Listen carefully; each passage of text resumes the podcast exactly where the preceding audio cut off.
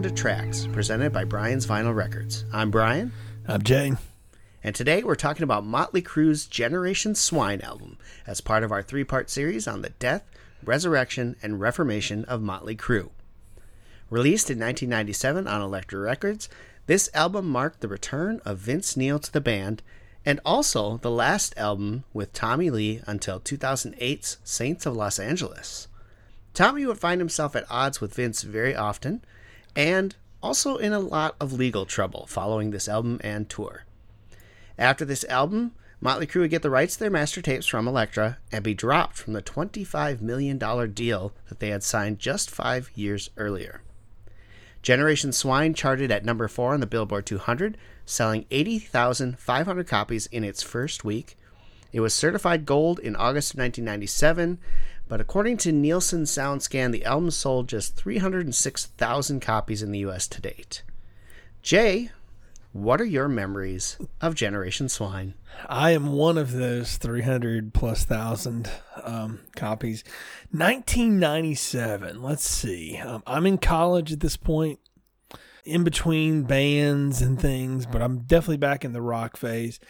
And at this point, I was aware that Vince Neil had gotten back with Motley Crue. That's kind of all I knew, you know.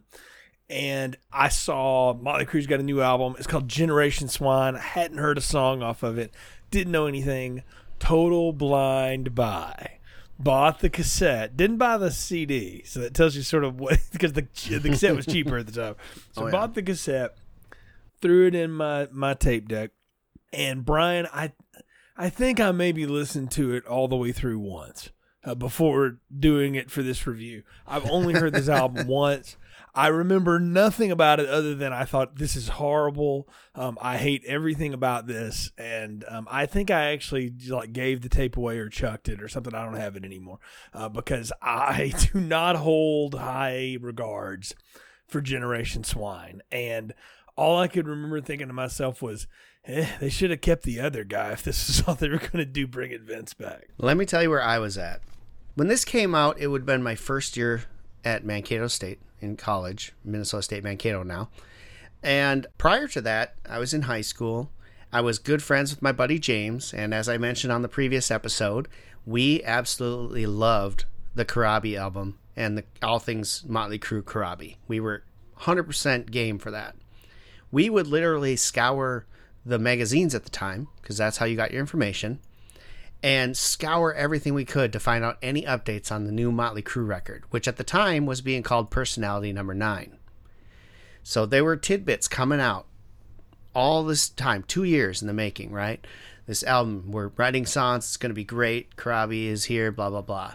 And I remember the day when we found out that Vince Neil was coming back. We both literally almost cried we were so upset with this news because we loved that 1994 record so much and the Quaternary EP that they put out with it so much that hearing that they were going to drop the guy we, we were really involved with and bring back the old guy kind of was a slap in our face. It felt like anyway. Now, of course, all the other Motley Crue fans were like, hell yes, let's bring Vince back, right? And I understand that for sure. But we loved that album so much that hearing that they weren't even going to follow it up was just so painful at the time. So here we are, fast forward, and this album comes out, I believe, came out sometime in like April or May of 1997. So I'm at Minnesota State Mankato. It is my first year, and they're touring this record. Now, mind you, I had heard Afraid, the lead single off this album, and I actually kind of dug it. And I actually bought the album, and you know, we'll get into it.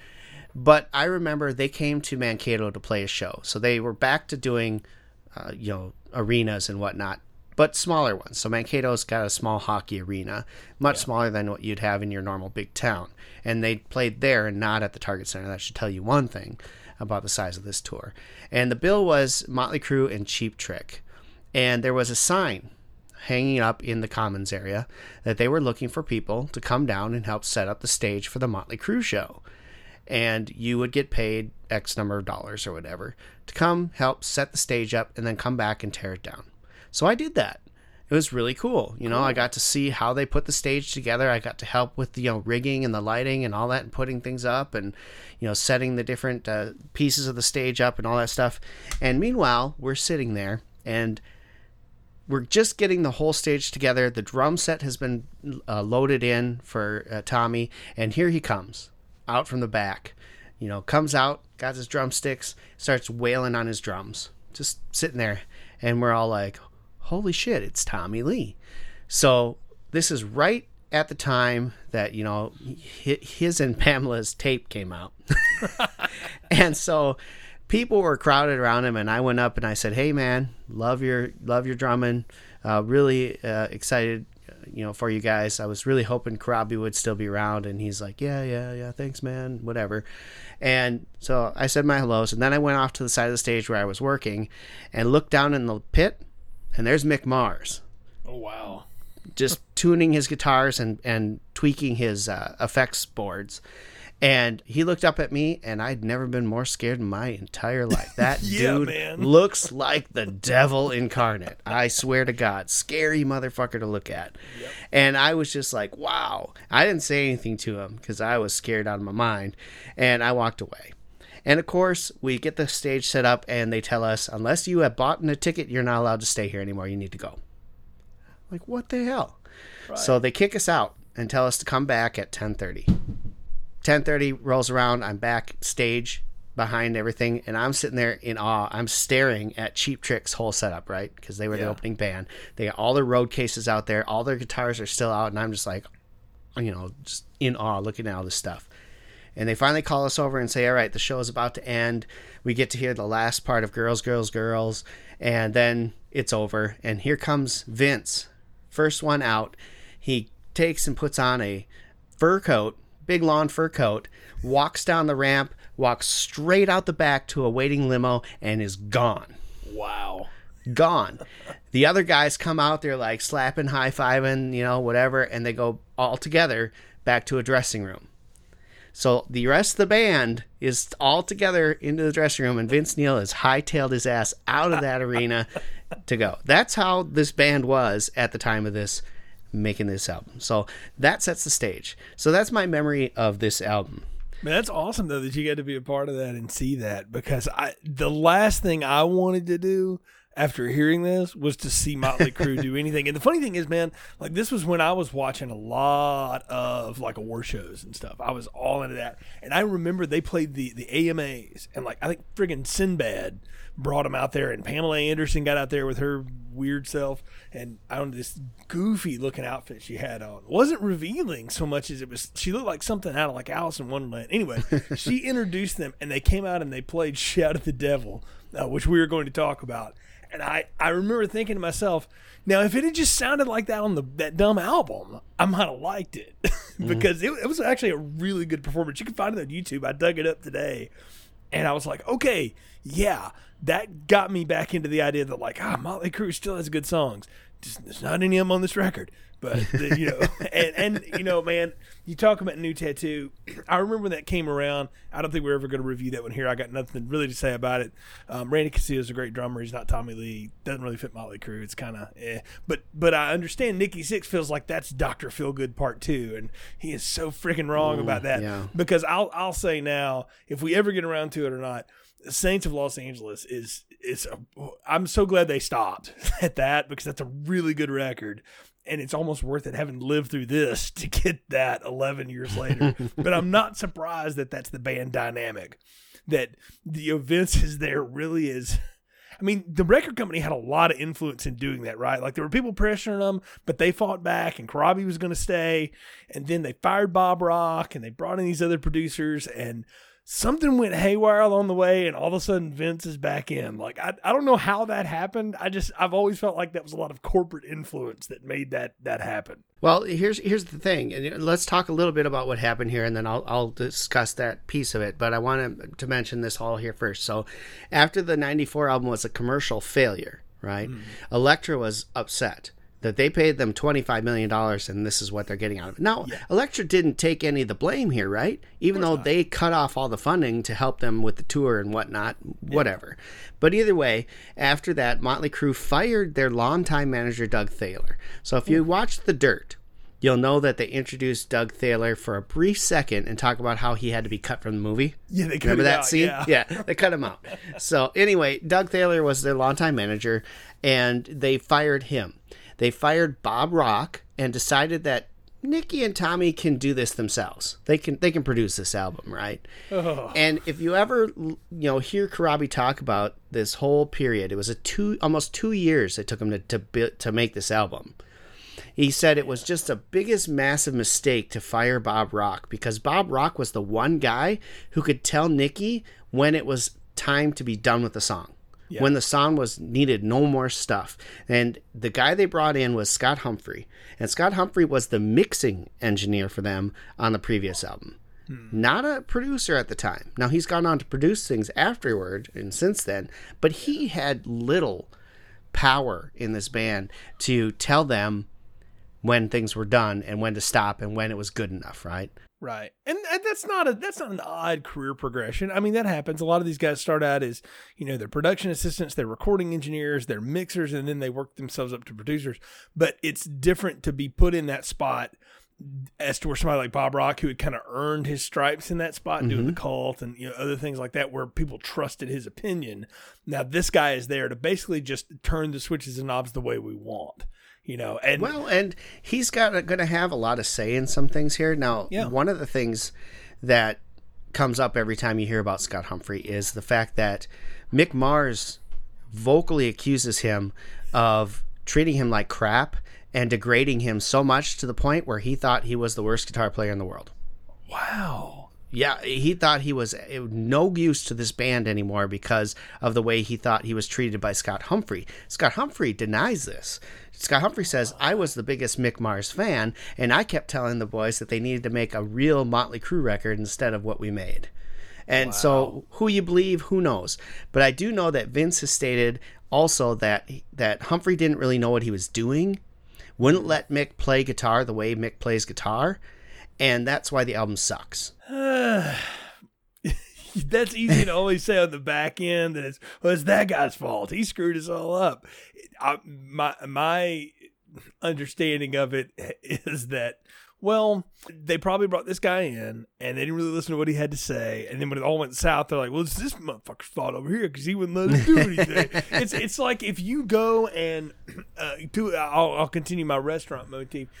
You go into a TGI Fridays and you expect to get some Wagyu beef or something, and then you get mad at the shelf when what's brought to you is what it is, th- that's your fault, man. Like at some point, that, that's on you for not paying attention to what was going on. And I, I just, I find that hard to believe. I really do, man. Like I, I think Nikki and Tommy ran over this dude in the studio and tried to push it their way. And Oh, yeah. and it did- Absolutely. and it it didn't work because truth is, you can have a vision as an artist.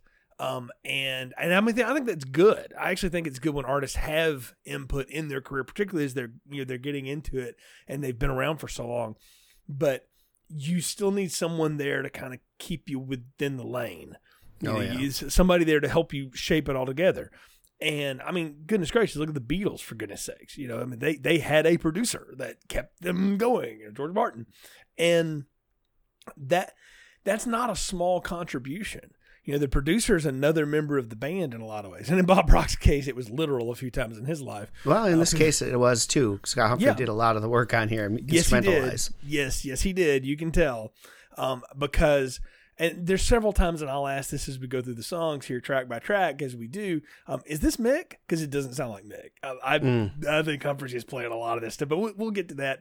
Um, but again, you've got a guy who's inexperienced in that role, and two very strong personalities pushing against him coupled with the fact that the guy who has to get out there and sell it, the front man, is, was not part of this when it was put together. And, and he doesn't get a lot of credit for it, but Corabi states, and nobody really refutes it, that he wrote about 80% of this stuff, and you Mhm. kind of tell. Vince is trying to do somebody else's tunes and he doesn't know how to do it and he, it's not working for him. And they may have spent two years on it, man. It feels like they threw it together in six weeks. Like it feels so unfinished. And I don't know. This it's going to be weird to get into. Yeah, but let, before we do, let's get into the how how Vince came back here. Yeah. So we spent, like I said, a good you know at least year, maybe year and a half before that writing this album. So the vast majority of this album was written before Vince came back to the band. Yeah. Elektra was not the head of Elektra was not really enjoying what he was hearing, mm-hmm. uh, rightfully so. Yeah. But he was also upset with the fact that the old or the new guy wasn't Vince Neil, and so a kind of coup happened with the record label and the management of Motley Crue. Hmm. And Allen Kovac was the new manager of Motley Crue. And on the side, behind their backs, he was talking to the label and also talking to Vince, trying to convince Vince to come back to the band before even talking with the band themselves. Mm-hmm. When it was brought up finally to the band that Vince might be interested in coming back to the band, they said, hell no. Wow. This is our guy. we don't want Vince back. And then pressure and pressure and pressure, they finally caved in and decided to go ahead and bring Vince back. Now, Corabi will tell you that he sat there watching this whole thing just go to hell. He said the first record that they put together was a blast. They had a great time putting it together. He said, now turn that around and make it the exact opposite. That was the second record. Wow. They had it was it was awful. He said they couldn't do anything. He kept being told to sing like this or sing like that or sing like this and then one guy would tell him sing like a you know this guy. That's too bluesy. He goes, "I'm a goddamn blues singer. That's right. what I do, right?" And they would tell him different things. And he goes, "That's what Bob Rock brought to this process." Cuz Bob Rock would tell mm-hmm. you, "Do it like this." And if you didn't get it, he would show it to you. Yeah. And then you'd be like, "Oh yeah, okay, I can do that." They didn't know how to do that to him. So Tommy would tell him to sing it like this band, and M- Nikki would tell him to sing it like this band, and he wouldn't know what the hell he was supposed to do. and he said it was just so de- degrading yeah. to be in this process this whole time. So that when they finally came to him and said that Vince, Vince was coming back, he was pissed yet relieved at the same time yeah. because he was able to walk out. Now, Corabi is such a stand up guy that not only did he leave the band, but he came back to the studio and worked with Vince on all the parts, showed him how to sing the parts, how they should go, helped him learn everything about it, and also tracked guitars on this album. You mentioned Mick Mars mm-hmm. doesn't seem to be playing much. That's because he's not. yeah. because he was degraded so much in the making of this process that he didn't feel like he could contribute to this band at this point. And so he plays guitars, but a lot of it's been overdubbed by Corabi and Scott Humphreys as well. Yeah, let, let's let's talk about that for just a sec. Mick Mars, who is as important to the sound of Motley Crue as any of these other guys, mm-hmm. doesn't feel like he could contribute anything anymore. Now, part of that is, and Mick's health is well documented. He was really going downhill at this yeah. point and wasn't talking to anybody about it. So part of that was his own private struggle. But you start beating that guy's brow down to the point that he doesn't feel like he can play anything anymore. That is ridiculous, man. It's horrible. It's That's, absolutely that would, horrible. That would have been like somebody going into Eddie Van Halen and going, I think you should just really work on the keyboards this time and let yeah, Sammy right? play guitar. Like, no. yeah. It should also be noted too that when they let Corabi go, there was consideration to bring him on as a second guitarist in the band. Yeah. But they decided against that in the end. He was used as a second guitarist in the band for this album, but he right. wasn't asked to come on afterwards. So that's kind of where we set this up here. Now, Corabi, like you said, claims that he wrote 80% of this material. He sued the band in August of that same year for $4 million because he didn't get any credit for the album other than two songs, Flush and Let It Play, uh, or Let Us Pray.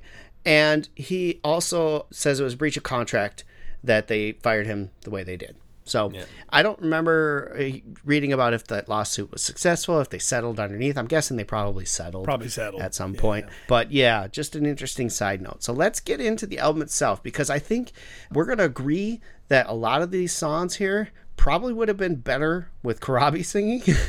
because they really sound like they're made for his Well, vocal style. It's, it's not only that, and I'm just going to say this off the top. This whole album is badly produced and Oh, badly yeah. mixed, and, th- that, mm-hmm. and that bothers me too because I hate banging on guys that this is what they do for a living.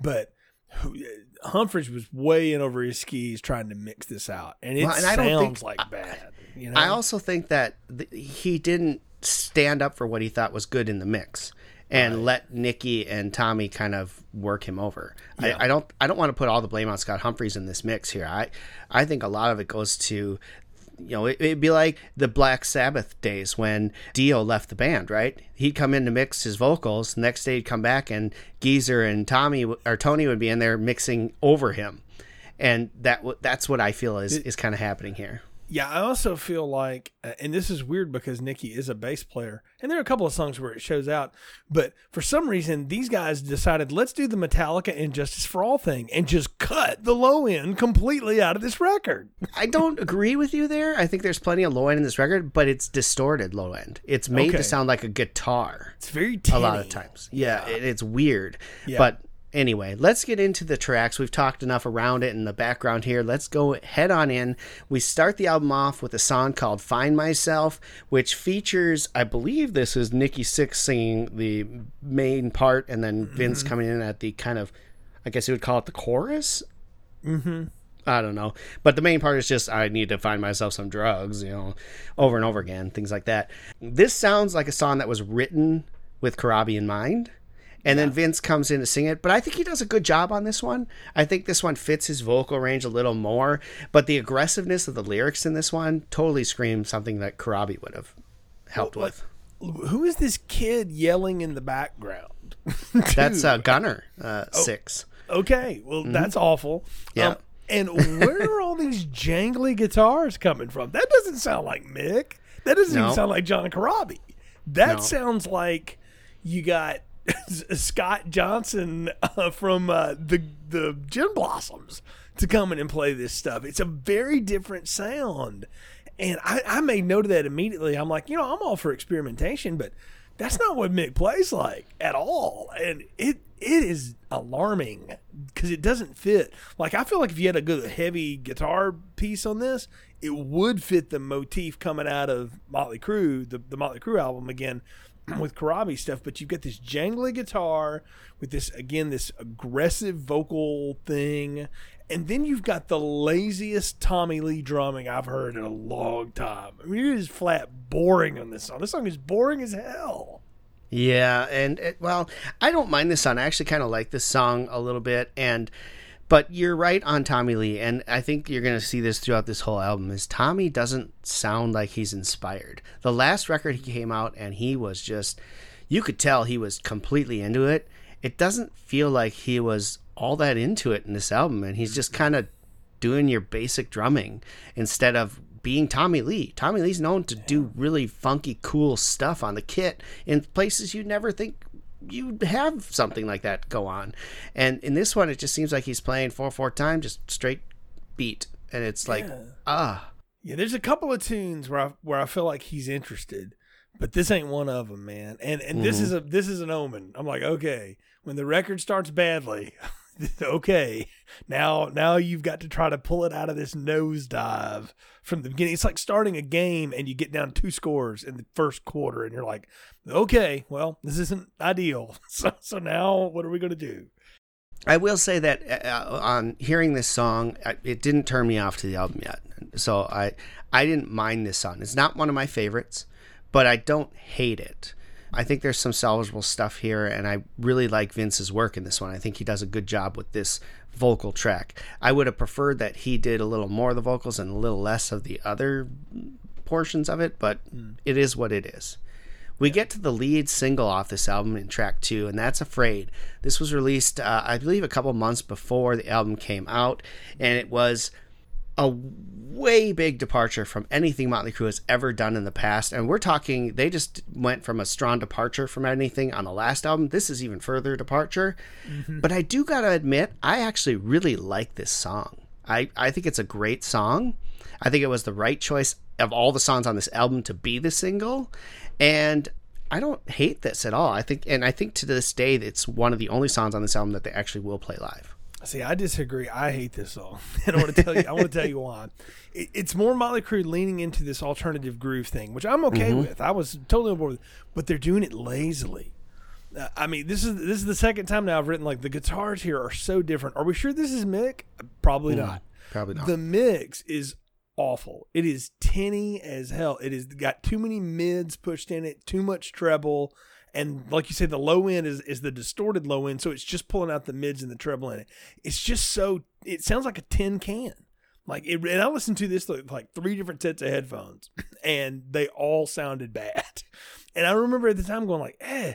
And the, the thing is though, the song's actually good. Like I like the song, like the pieces of it. I just think it's put together well. It's like all the ingredients are there, they just didn't quite congeal. And I I don't know, man. Like I it's 0 for 2 for me on the record, and I I don't dig it. And I, I think there's there's something here with this song though. And I'm like, man, if Bob Rock had produced that, even with Vince on vocals, I think it would worked better. I think it would have totally worked better. There's just something about the way this is all put together. It doesn't sound right. And I don't know. It, it just misses for me. I, I'm not not a fan of this one.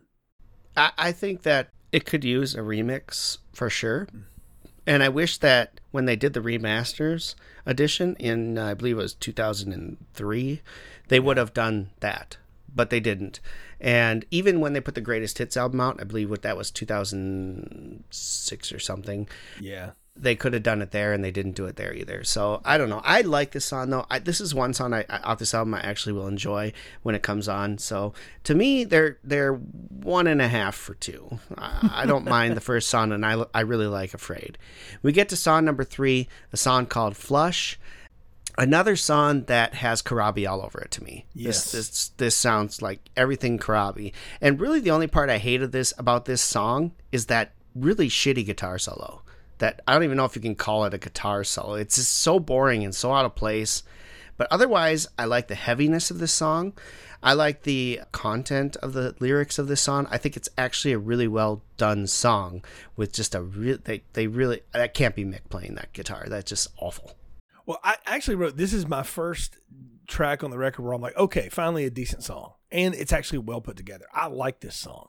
I, I think this is a good one. You could tell this was not written for Vince's voice. But Oh, you know yeah. what? He's given it he's given it all he's got. It, and it's not bad. It's it's okay. I can just only imagine what John Corabi would sound like singing this. Oh yeah. Um, and I'll go ahead and spoil it now. This is the best song on the record for me. Like I love, I don't love this. I like this song because I feel like it's got a lot going on. With the same exception you just had, what is Mick even doing? And and the answer to that is not playing on the song because it is so Yeah. it is so boring. But it's actually good drumming from Tommy Lee. I feel like he's interested in the song, and there's stuff to this. There's good lyrics. It it again written with a different guy in mind, a different sensibility, but I still think they pull it off okay, except for the guitar part. But everything else, I like Flush. I, I think Flush is good. Yeah, I agree. I, to me, this just screams Corabi singing, and uh, I do like what Vince did. He, I think he did okay, and but I this I agree. This is probably my favorite song on the album as well. It's just a really really good one. We get to the title track on the album, Generation Swine, and this is the first time I'm saying, "Hey, Mick is here." Right? Yeah. Because he, he that's his signature guitar sound coming out of this song here. It's not the best song in the world, but that's that's Mick Mars playing and you can tell and it sounds good and it's heavy. You know, it's it's an okay tune, but it's nice to hear Mick. It's it's the requisite Motley Crue explores their punk roots. Oh, absolutely. Again, they do this every record, and, and that's fine. And and for this record, I'm like, okay, yeah, it's fine. It doesn't last too long, which is the smart part of this. I don't think the lyrics are that great. I think Vince does sing pretty good on it. It's a badly mixed tune, though. It's noisy and it's thin, but at least it is Mick, and I'll, I'll agree with you there. It's mixed guitar, you can tell, and you you've got the the Motley Crue punkish backbeat going with it. So so for me, you know, two duds and then uh, or two two misfires, then one that I liked, and now I'm like, okay, not the worst song. I wouldn't skip it. I, Generation Swine's okay. I don't. I don't really get what we're trying to say here because if, if if Doctor Feelgood was about all the drugs that nearly killed us and all the women that nearly killed us, And if Motley Crue was about reflections on life and going down some darker roads and stuff like that, I don't know what this record's supposed to be about other than sex, It's drugs, and rock and roll. But drugs and sex, yes. yeah, but but kind of from a pissed off angle. You know, not an enjoying it angle like girls, girls, girls was or something. You know, I I don't know. Yeah, I don't know. Up good. next, we have Confessions. This is a song lyrically written by the drummer Tommy Lee. Mm-hmm. Again, a very bluesy vocal on this song, and in a low register that for Vince seems like it was a struggle to get to that lower tone on here, right? Yeah. It's not a bad song, but I think it would have sounded better if it had guitars as more of a focal point in the song. Instead, it sounds very electronic and dull. it's it's the softer side of something you know? And and these guys talk about like cheap trick had a lot of influence over the first part of this record. I think they'll even sing on, a, on an upcoming tune here in a little bit. It just didn't even sound like a good cheap trick song though. Uh, it's not an outright bad song. I just wrote that like it just lacks a punch. Yeah. like it just doesn't have like if they a- would have used thump. guitars, yeah. yeah it, it's more. too it's too bland you know if that makes sense. It just feels bland and i, I don't know. It's, it's a bland song um and i'm starting to realize that like this is what you get when you've got guys in control of the record who don't have anyone to really corral them anymore. And it's just all these ideas just running wild and going every which way but loose man and not all of it's working. Exactly. Up next, Tommy shines again, this time with a vocal track on a song called Beauty. This is all about heroin, if I'm not mistaken here, black tar heroin. But um, to me, I, I I know we talked about this earlier. I think this is a highlight of the album. Even though Tommy is not the greatest singer in the world, I actually really dig the tune itself. I think it's a good tune. Definitely not a guitar driven song, but a fun song. And, you know, I think Tommy handles his own on this. I mean, it's boring guitars outside of the fuzzy ID lick, which is straight up Motley Crue doing ZZ Top. So I give them credit for kind of being funky and doing something like that. I don't know how much of that's Mick, how much of that's somebody else playing. I, Mick would have been in the same vein of those dudes, so he, you know, he kind of would. I, I could see him playing that, but there's nothing interesting about where it goes. It's just outside of that the main lick. It's just kind of eh, as a guitar. But you know what? I'm with you. It, I don't hate it. like at first, I was like, "Oh no, it's Van Halen three again, where somebody else is singing. They don't need to be." And I'm like, "Well, you know, what? it's actually not that awful though. It's it's it's kind of okay. Like it's funky. It's weird. I'm I'm okay with doing different and weird. If it just wasn't so darn boring, Brian. Like that's the Yeah. thing that's killing me is." Motley Crue records are known for, if anything, all their fun guitar stuff, and there's none of it on this friggin' record. it's boring as hell, and, And, oh, and it it's me just it's just going to get worse with this next song here. yes, it is. Oh, Glitter. Uh, my first note was, is Mick even on this track at all? Because I don't think he is. No. This is electronica music. It's one of my least favorite tracks. A complete departure from anything Motley Crue has ever done as a band. And this one features Cheap Tricks, Robin Zander, and Rick Nielsen on backing vocals here. Bet you Rick Nielsen's playing the guitar part. What little of it there is too. Hey, you know who else co-wrote this though? Bryan Adams. Oh, Now- yes. Now, put, now, just hear me out. I love Bryan Adams, and I, when I found that out, I was like, you know what? If Bryan Adams was doing this song, it would kick ass and it would work because he can pull this kind of stuff off. But Motley Crue, no, it's Mm-mm. it's just off. And, and look, I get it. It's it's a turn we don't see coming, and you want to experiment.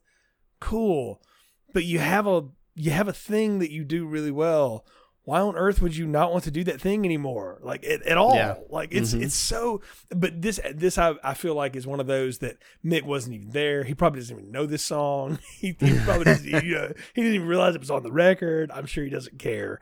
It had nothing to do um and i'll say this too even vocally Vince is trying. God bless him. He is trying to put this over, and even he has got to be like, guys, this is garbage. like Oh, this yeah. is so bad. I'm glad we're getting to hang out with our buddies from Cheap Trick, but eh, it's it's just a drag. And man, like I, I, it's always funny these bands that decide to go like electronic all of a sudden like U2 did that. And and I have a lot of hate for U2 and a lot of what they've done but when they did that pop record I was like what are you guys even smoking at this point man? Like just just play your songs. Like this uh, it's what happens when you get too big and too successful and you think you know better than everybody else and you're just friggin' wrong. And that that's the problem here is there's is again there's nobody telling them otherwise. And this is a song that would have been much better on somebody else's album. And everybody can be like, yeah, Motley Crue wrote this song. Can you believe that? Uh, that would have been funny rather than, can you believe Motley Crue cut that song? Yeah, th- this is awful and Trash. probably my second least favorite song on this album. I had to qualify myself there because say, we ain't man. even got to that. we ain't there yet. up next, we have the song "Is Anybody Out There." This is a straight up punk rock song, and it's Oh, yeah. meant to be like straight in your face. I didn't mind this one all, especially since it's only a minute and fifty seconds. I don't like it. I don't hate it. It's just there. It's completely there to give Vince a punk rock song to sing.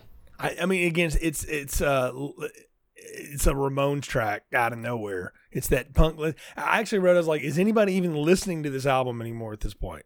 And probably not, because I I can tell you, man, like. I remember going, I, I don't I don't know if I'm gonna get through this. I eventually got through listening to that one time through back in '97, but it was not it was not because I really wanted to. and uh, the the best thing about this song is it doesn't last long. I can say that about it. That's true. Up next, we have Let Us Pray. This is the one that is credited as a co write for John Corabi on this one. Uh, this has his vocal style all over it, and Vince is completely struggling to do this one. It is hard to listen to him do this one because he is stretching everything he's got in his voice to try and get that sound. And I don't know if you've seen or, or heard the demo with Corabi actually singing this song at all. So much better, and but it's still not a great track. I I think the riff on this one is just really lame. It, you know what, man? It's guitars that sound like something a bunch of nu metal acts would do. Mm-hmm. Like it's very Korn, Limp Bizkit, Yes. all of that kind of feel. And this is the last time I'm going to say this in, in these things. There's another one coming up here with that too. Um, but it definitely feels like something from the self-titled record. It's super heavy, noisy, industrial rock, nine inch Nails stuff. I will say this though, it's probably Tommy's best drumming on the record. I mean, it's really, it, it's really good on this one.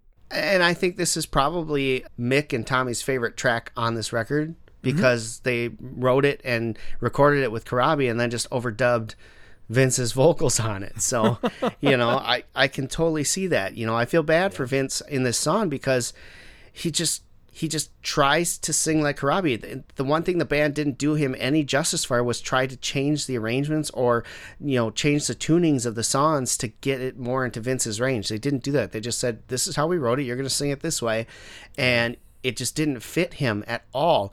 And here's an interesting piece too: is it just me, or do you hear John Corabi singing that chorus, especially in the "Let It Pray"? Yeah, no, it's I totally much- hear Corabi yeah. there, and I know he's credited with some backing vocals Yeah, in in this. I, that to me, he's covering for Vince on this one, and they're using his track there at that point.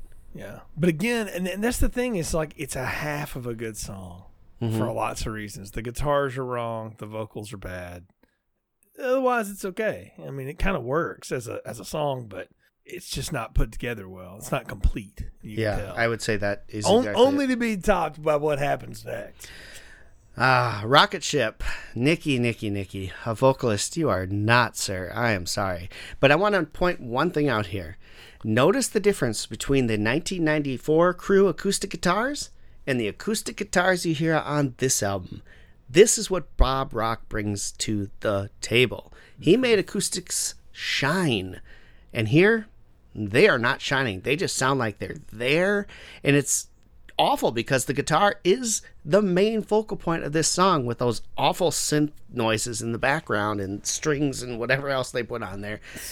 Sounds like a direct in with no effects on it at all. Nikki's got the acoustic feels I wrote, and then I just wrote like a bunch of Z's because this song Oh, is such a snooze. Thank goodness it's two minutes long uh, because I, It felt I like get it wasn't finished. I get it, and it's like this is my love letter to my, you know, love of my life woman or whatever. And I'm like, okay, Donna D'Errico, sure, okay, whatever, you know. And it's just, yeah, well, I mean, it's more of a, Uh, okay, I guess. Um, but eh, I'm asking myself as I'm listening to this, like, these guys had to think about like playing this stuff live in front of people. Did they play this song? Because I No. can't oh, imagine people going for this at all. That is an excellent question, and I would have to look it up to see. They did play quite a few songs off of this album, including the last one, which we'll get to, at their concerts. But I'm not sure if this one made the cut or not. I would hope not. Mm-hmm. I would hope not. it's bad. It It's not bad. good. Yeah. Up next is A Rat Like Me. So this to me seems like it's a song that was written to fit Vince's voice. And he Yeah. he doesn't even get most of the vocals in it. Like there's another someone else is singing half of this song and you're like mm-hmm. who's singing this and why? Wh- Why aren't you letting your lead singer sing this song? And the parts that Vince does sing, I thought was really good. It also seems like uh, Mick was actually allowed to play on this song as well, which is nice. Well, I was gonna ask, like, what is Mick even doing? Because this is some clanky stuff, But mixed it's in actually- with these clanky vocals. I, Brian, this one, this one falls flat like me. A rat like me, it's more like a flat mix like me is what I called it. I was like, this is a boring mix of a potentially interesting song, trying to get kind of heavy again, but doing it badly, dude. Like I, I feel like this one just totally misses the mark. Um, this is. It's not one of the worst. It's hard to say what's the worst song on this record, No, Um, it's not. but but it's not good uh, under any circumstances, man. This is not a good song. Like It I is super easy to say what the heart, worst song it is. We'll get there. yeah, yeah, there's nothing special about this song at all. I just think that this was the only song really on the album that Vince's voice was made for, other than well, yeah, even even that. So this is the only song I think that Vince was able to sing like Vince on. yeah, probably so. Yeah. Up next, we have Shout at the Devil 97. Why? Why? Why? Was this to fill a slot? Was it to make Vince feel welcome back? Did the song really need an update? Because it doesn't hold a candle to the original, if you ask me. I. uh, Did they do it because maybe they wanted Corabi to sing it on the next album to kind of say, hey, look, our guy can sing our old stuff too? I'm not sure what the point of this was. Well, they changed it, and They th- this did, is and the- it's this is the terrible. thing they they added this Nine Inch Nails Korn Ugh.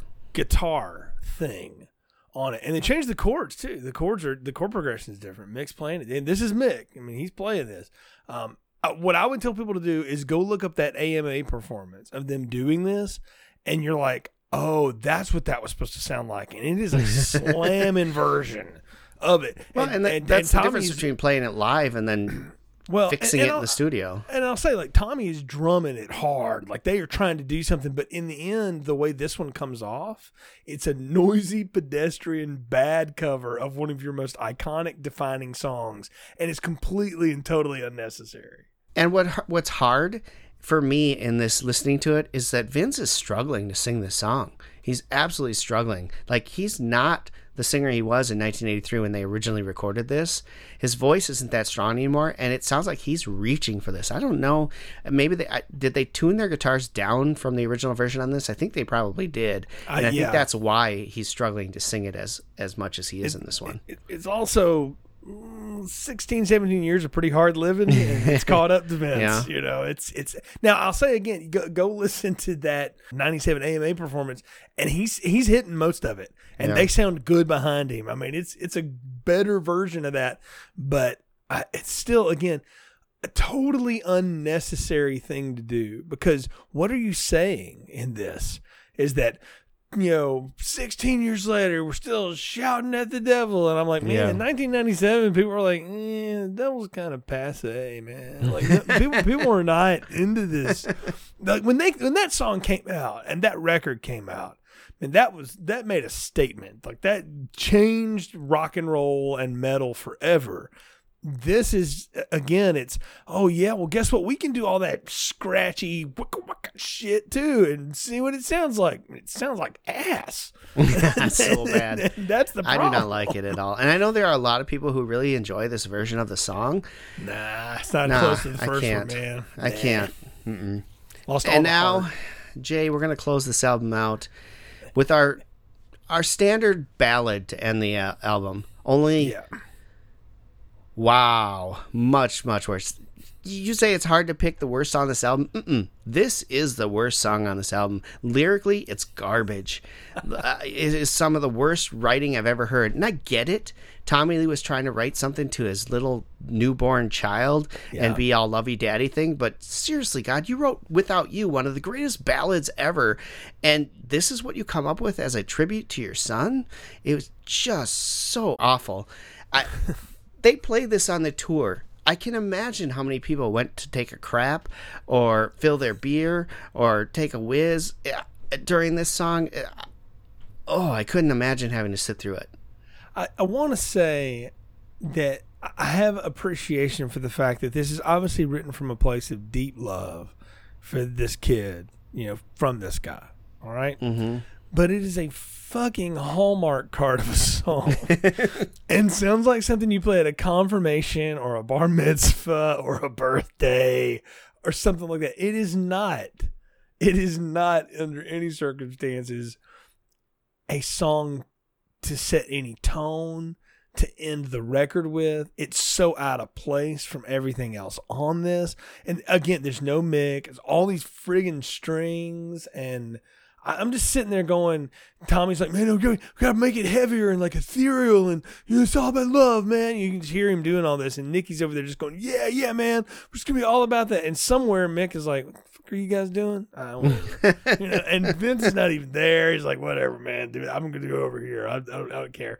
This is, yeah, I agree with you, dude. The worst song on the record. Yeah, it is, it is so far. bad, and and maybe, maybe it's a perfect way to end this record because it's it's awful. It started bad, then ended bad. It was bad in between. Yeah, I mean, you look at this album. There's 13 tracks on this album. One of them is a cover of their own song. Updated, Badly I done. guess. Badly done. I'm Three of them feature not Vince singing. Yeah. Another two feature other people singing more than Vince is singing. Wow. Welcome back to the band. We're going to have other people sing shit on our album. But as you said, like he was barely there anyway. Like he was jetting after the gig and getting in his own limo and doing Yeah. his own thing. Like, Well, he you didn't got to wanna be there remember. either. No, he he really didn't. The only reason he came back was because they you know convinced him that the band wanted him back in with them and that they could make a ton of money with each other. That's really the only reason. He had no intentions of ever coming back to Motley Crue. There was some bad blood between that band after the whole incident with uh, Raz and the uh, the the killing uh, in the car the and Vince going yeah. yep and Vince going to jail, and you know Nikki was in the middle of a huge drug problem and didn't even call or check up on him the whole time. There was bad blood between all of them at that point that really festered from the time of Girls, Girls, Girls all the way through Decade of Decadence, and to that led to the breakup. I mean, there was awful blood, and they to this day they they call each other brothers but they fight constantly. I you know when they tried to bring him back in 2005 or whatever it is after they had broken up completely after new tattoo was a flop and tommy had gone and done his own thing with methods of mayhem and everything else uh, it took lawyers and suing and all this other stuff to really bring the band back together just for a tour uh, there's a great documentary on YouTube about that. If you are uh, interested at all, it is. I think I've seen that. Like it's It all those meetings around the tables and stuff Yeah. where they, they just you can hear them just hating each other the whole time. Oh, It's- absolutely. Yeah, no, it's it's obvious they did not want to be in the same space together anymore, and this record feels like that so much. Mm-hmm. Oh, it does. It's why I, I hold to my contention that this is the product of a lot of other people telling this band what they should be and what they should do. And again, you can hear it on this album, and it's it's just poor, man. It's just uninspiring. I think they none of them were inspired about this album. I think that we would have had a better product had John Corabi stayed in the band and Bob Rock been there to help guide the ship. Yeah, We would have had a much better product, even with these same songs. I think they would have done a lot better job with it. Unfortunately, like you said, Mick was beaten down to a point where he didn't even think he was worth being in the band. That ankylospondylitis that he has was really flaring up at the time. He was deep into a drug problem over that, and uh, he was just completely cut off from the rest of the band. And so it was a real bad thing. And th- he wouldn't get better until they brought them back in that 2005 time to really, they caught him, you know, almost on the verge of death. Yeah. He was just beaten up. And if you ever go back, now we, we've covered all three of these albums. If you ever go back and li- well, read some of the interviews about this, this time period, Mick Mars will glowingly praise the Corabi album as his favorite of all time. He felt the most energized and he thought the songs were the best they ever done because they stepped out of their zone. Tommy Lee uh, also loves the Corabi album because there was so much energy in that album. And I think that unfortunately with everything that went down, had Vince stayed in the band the whole time, I think we would have got a lot better Motley Crue albums out of them than what we've gotten since.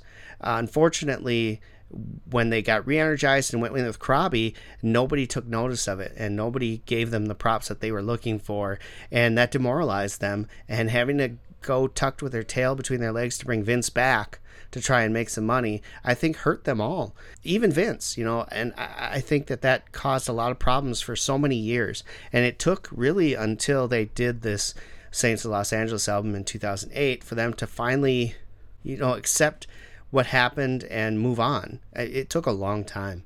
And yeah. so this was a, a, pivotal period for Motley Crue, and it really shows a band that's on the ropes and dying and trying to pick themselves back up and, and really not being that successful at doing it. Well, it's a band that doesn't have anything else to say. Even though they not think the they time. do, mm-hmm. and and you know, kind of getting my wrap up on this, Brian tons of experimentation and tampering lead to a very uneven record for these Mm-hmm. guys. And that's being as fair as I can. Musicianship all over the place, uninspired. Where's Mick? Where's Tommy most of the time? Mm-hmm. Uh, again, it's it's you, you know you go into a restaurant you think you know, and you order something, and you get something completely different and you're like what, is what is this? It's not even remotely what i what i was looking for. And it's unfortunate too because there's some gems sort of hidden in this but there's not a full album. There's maybe three really salvageable songs and then just a bunch of waste of time. So generation swine is is thrown to the swine as far as i'm concerned. Yeah, for me, I wrote that I, I liked five of the tracks on the album. Five out of 13 is not a good track record, uh, if you ask me. Um, and two of those are not strong likes. They're just like, I can deal with this song likes, right? Three of them I, I strongly really like. I really like Afraid, I really like Beauty, and I really like Flush. The other two that I would give myself ability to listen to are Find Myself, I think that's okay, and probably Let Us Pray. Other than that, I can probably take the rest of it and throw it in the garbage and Yeah, not really want to listen to it again. And I listened to this twice in prep for this review just so that I can make sure the notes that I wrote the first time are what I really felt about the songs. um, and they were, for the most part, they were pretty accurate. So that's where we stand. For me, if I'm giving this a grade, this is a strong D minus. It's just a, yeah. a flop, a, a failure. I, I, not a lot that's salvageable here. No, I, I'll go as far to say, as much as we made fun of it and, and had fun picking on it, the Vince Neil Exposed album is way more listenable than this. Oh, At least that sounds good.